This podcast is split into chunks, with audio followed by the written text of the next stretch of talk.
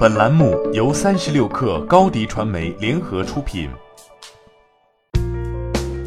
本文来自三十六氪作者王玉婵。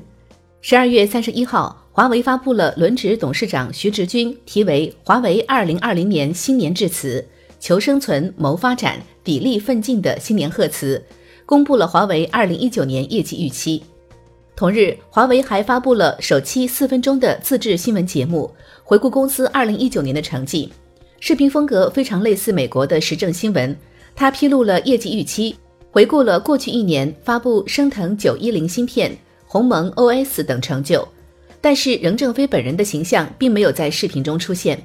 华为预计二零一九年销售收入超过八千五百亿元，同比增长百分之十八左右，略低于其年初预期。相比之下，前一年收入增长为百分之十九点五。二零一八年，在快速增长的智能手机业务带动下，华为销售收入超过一千零五十亿美元。华为首席执行官任正非二零一九年一月曾乐观地表示，他预计二零一九年会再次出现上涨，销售收入大增至一千两百五十亿美元。但在几个月后，美国切断了华为手机和通信设备中所使用的美国芯片、软件及其他零部件的供应，令华为海外业务大受影响。去年六月，任正非下调了预期，他预计二零一九、二零二零两年华为的年收入都将在一千亿美元左右。二零二一年开始复苏。新年贺词中披露的其他数字显示，全球已有七百多个城市，世界五百强企业中的两百二十八家选择华为作为其数字化转型的伙伴。智能手机业务保持稳健增长，发货量超过两点四亿台。比二零一八年的两点零六亿台增长了近百分之十七。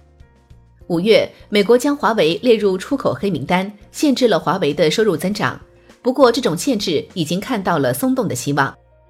特朗普政府已允许美国公司向华为出售用于维护现有移动网络的产品。华为的一些美国供应商确定可以合法的继续向该公司出售不敏感的产品。特朗普政府十月表示，将向出售产品给华为的某些美国公司颁发出口许可证。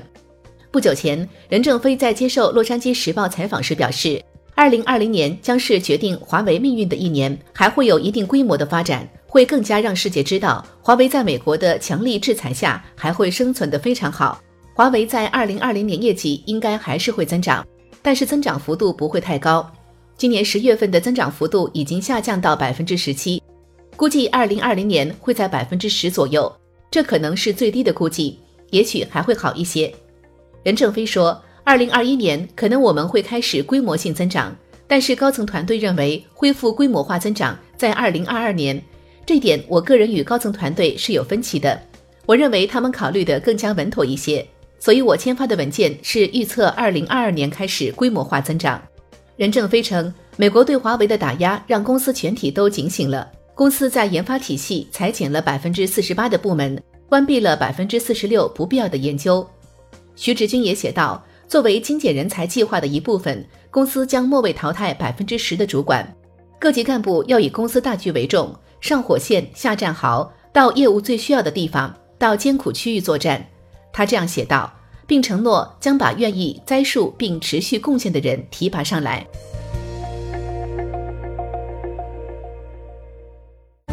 欢迎添加小小客微信，xs 三六 kr，加入克星学院，每周一封独家商业内参，终身学习社群，和大咖聊风口、谈创业，和上万客友交流学习。